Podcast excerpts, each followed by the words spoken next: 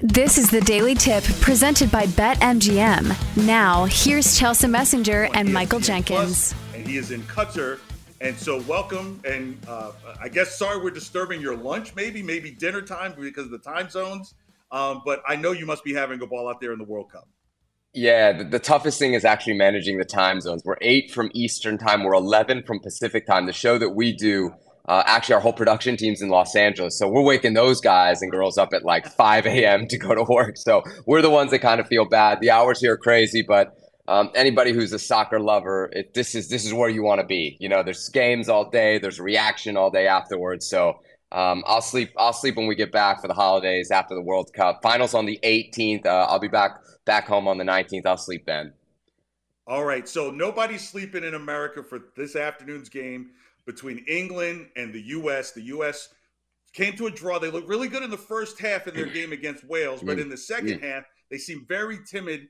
Um, nobody's really expecting there to be a victory from the U.S., but how do you see the U.S. going forward with good momentum into now what's a very important game on Tuesday with Iran? Yeah, so it's interesting, right? I, I always said when I looked at this group that the game against Wales was the most accessible three points. Uh, Wales, to me, was the weakest team in the group. And so I'm sure the folks who did watch that game against Wales, they, they know the sense of disappointment they felt. As you said, the U.S. were really good in the first half, but couldn't capitalize. Wales were better in the second half, but the U.S. had that lead. And it's really, I keep going back to this, just such a boneheaded mistake from a very veteran player that sets up the penalty that, that Wales eventually scores. And dropping those two points is a huge setback for the United States' hopes of getting out of this group because had they secured the three points in that first game, it allows you to go into the game against England, a much better team with kind of a free roll, right? To use a term. Like you can just go at England, who are vulnerable defensively, and throw your haymakers maybe you have a good day finishing and they have a bad day finishing and you get a win or, or even a draw, which would be a great result. Now, with the way things are stacking up, um, I think there was a, a thought that the U.S. would now need to go into this game against England a little bit more conservatively, right? We don't want to get shelled. Plus, on top of that, you saw what England did in their opener. Um, 6-2 against Iran. The result that just went final, Iran beating Wales 2-0, throws, wow. you know, kind of a, a hand grenade into this group because now, no matter really what happens in the England USA game today, that game against Iran, the third game, is basically for the group. Um, Wales is not mathematically eliminated, but but pretty much, right? Somebody's going to get a point right. out of the USA Iran game, and that that's probably gonna gonna do Wales in. They're probably not going to get anything against England in the group finale. So that USA Iran game now is for second place and the only other ticket remaining out of this group. Um, and and and I think Iran is, as they proved today, a very, very good team. They beat Wales 2 nothing. They deserve to beat Wales. And I think we see that 6 2 against England, and you say, oh, oh Iran is terrible. Uh, they're from Asia. It's a confederation we don't know much about. So that we, kind of like look down on those teams. No, no, no. Look at where these guys on this Iranian team play. They're playing in some of the biggest leagues in the world. Their quality, and you can only imagine the geopolitical motivation that they will have um, not just because of their history with the United States, but very much what's happening right now in their country. Like that team is galvanized uh, in representing, you know, the, the people who are struggling back home. So, I mean, on all, uh, if you didn't need any more storylines for a USA Iran game, um, now it's also for like the last ticket out. So that one on Tuesday is going to be great. But of course, um, what the U.S. needs from that very much depends on what happens today against England. And I think even though they're huge dogs, the U.S. will very much now like um, their chances to at least do some damage to this English team. So, Sebastian, probably the strangest thing I've seen in all of my years of watching soccer was the amount of time in extra time in the Wales game for Iran 24 total minutes. That's literally a game and almost a second and almost another half. And then in this second game today, they got nine minutes of extra time and scored two goals to get the point.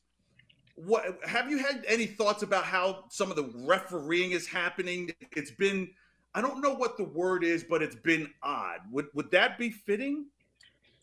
So it's different. You're, you're definitely right to notice that it's different. FIFA has has made a clear objective ahead of this World Cup that referees should monitor time wasted and time where the ball is not in play, right? And so mm. that's pushing a lot of this extra. You, we're we're accustomed to at the end of a half, like kind of the standard is anywhere from one to four minutes of added time. Um. Now we're getting like plus eight, plus 10, plus 12. I think the other thing that is adding quite a bit to this added time is the fact that there's a, a new focus, both at the FIFA level, but I think generally in sport, on concussions and like head injuries specifically.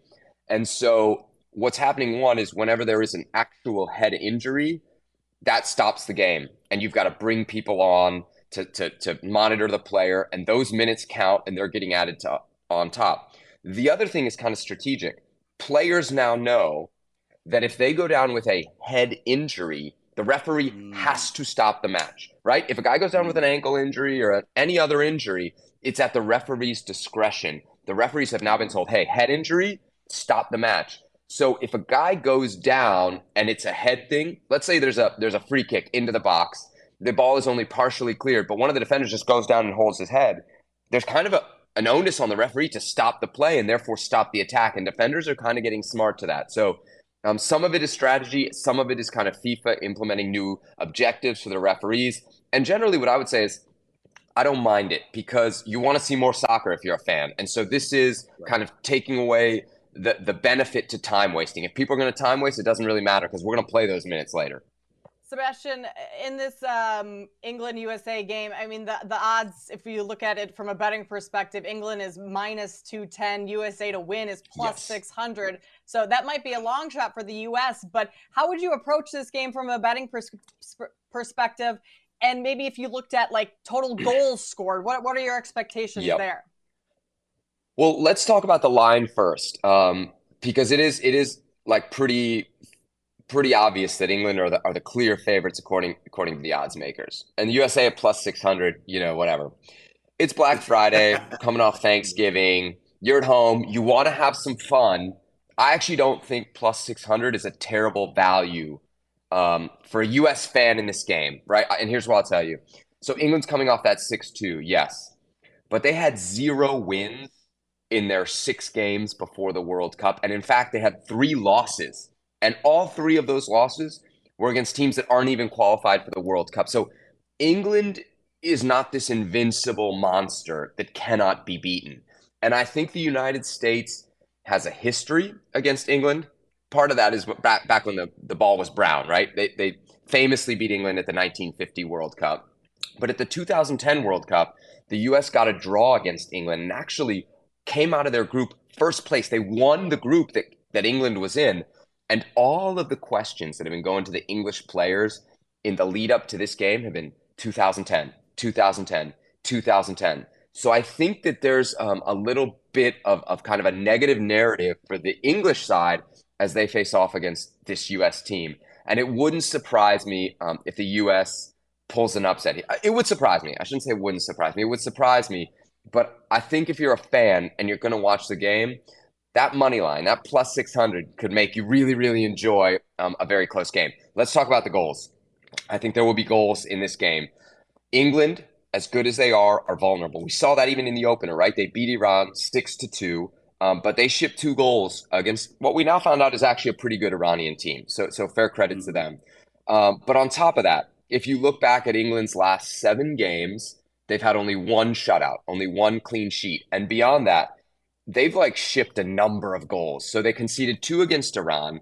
Their last game before the World Cup, they they shipped three against Germany. Um, and two games before that against a Hungary team that again is not qualified for the World Cup, they conceded four goals. So this English defense is potentially very, very vulnerable. I'm seeing the over two and a half at minus 105. I like that. If you want to get a little bit more ambitious, the over three and a half, I'm seeing right around like plus 230. I think there will be goals in this game. England's attack, we saw what it did in the first game. They can put it up.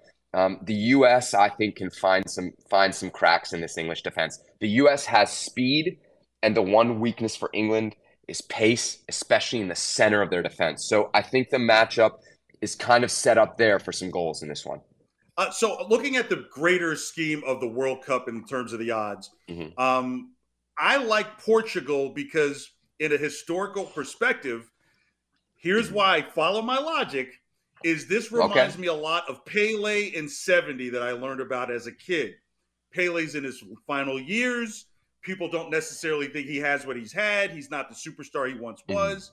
And I look at Cristiano Ronaldo. He gets released from Manchester United. While he's at there, uh, you know, he's he, he's kind of the old he's the old man on the team. And sure enough, he plays a factor in their win against Ghana yesterday. I believe that he has a very 70-ish World Cup rejuvenation mm. and made that maybe what gets him to MLS long term. Like if there's the superstar, there's a lot of Pele that I see in this story with mm-hmm. Cristiano mm-hmm. Ronaldo. So am I crazy taking Portugal as kind of a dark horse to come out? I know they got a tough group with Uruguay, I believe, but do you think that Portugal can make a run in the World Cup and potentially win it and Cristiano Ronaldo have this rejuvenation? Absolutely. I mean, we just have to look at history, right? Like Portugal has showed us that they can win major tournaments. Go back to 2016. They were not the favorite to win that tournament. They were very much a dark horse in the European Championships, uh, and they end up beating host France in the final. And they did it then with a formula that is perfect for tournament football. You sit back, you defend, and you let your three or four guys up at the top do their thing. And in that tournament, the three or four guys up at the top, which is Cristiano Ronaldo in his prime up until the final where he gets hurt, was good enough, right? Was good enough for Portugal.